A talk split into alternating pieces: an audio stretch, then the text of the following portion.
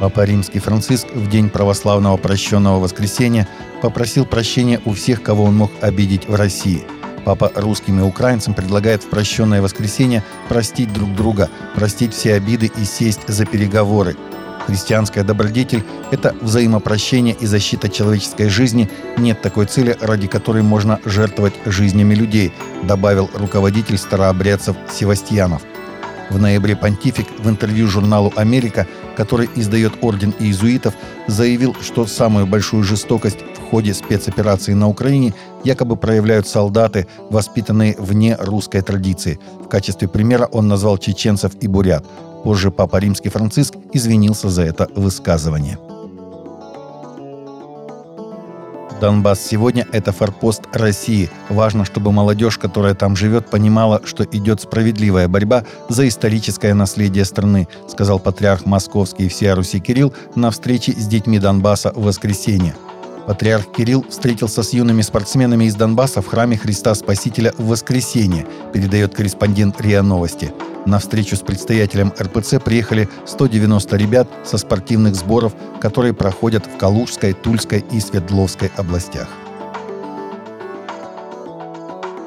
Деревенский чиновник в Индонезии остановил церковную службу, проходившую в воскресенье на острове Суматра в западной Индонезии. Глава района перепрыгнул через забор высотой в метр, чтобы вмешаться в богослужение христианской церкви Скиния Давида. Не обращая внимания на возражения членов церкви и руководителей, Джая Ваван поднялся за кафедру и прервал богослужение. На видеозаписи видно, что женщины говорят ему «Будьте терпеливы, будьте терпеливы, сэр», и Ваван называет кого-то из них глупой. По словам прихожан, чиновник угрожал собрать еще больше недовольных местных, если христиане сейчас же не разойдутся.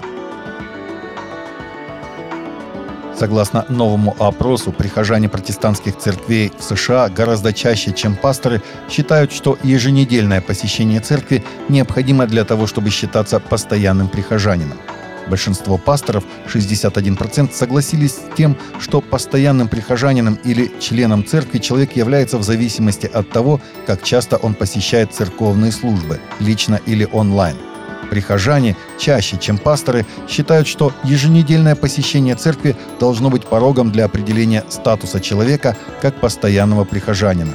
71% прихожан рассказали, что, по их мнению, человек должен посещать церковь не менее трех раз в месяц, чтобы считаться постоянным членом церкви. Антиохия, где верующих впервые назвали христианами, входит в число городов, разрушенных землетрясениями, прошедшими в Турции и Сирии. Среди сотен зданий, которым был нанесен значительный ущерб, есть церковь, разрушенная до основания. 6 февраля землетрясение магнитудой 7,8 баллов унесло жизни более 47 тысяч человек и повредило тысячи домов в Турции и Сирии. Несмотря на разрушение, пастор Элмас говорит, что есть надежда – Здание церкви было арендовано, и прихожане молились о том, чтобы Бог предоставил им собственное церковное здание, сказал он, добавив, что год назад они нашли участок земли и начали строительство новой церкви. Антиохии больше не осталось, но будет новая Антиохия, сказал Элмас. Бог уже дал нам здание раньше, и наша церковь и ее прихожане не пострадала. Таковы наши новости на сегодня. Новости взяты из открытых источников. Всегда молитесь о полученной информации и молитесь о страждущих.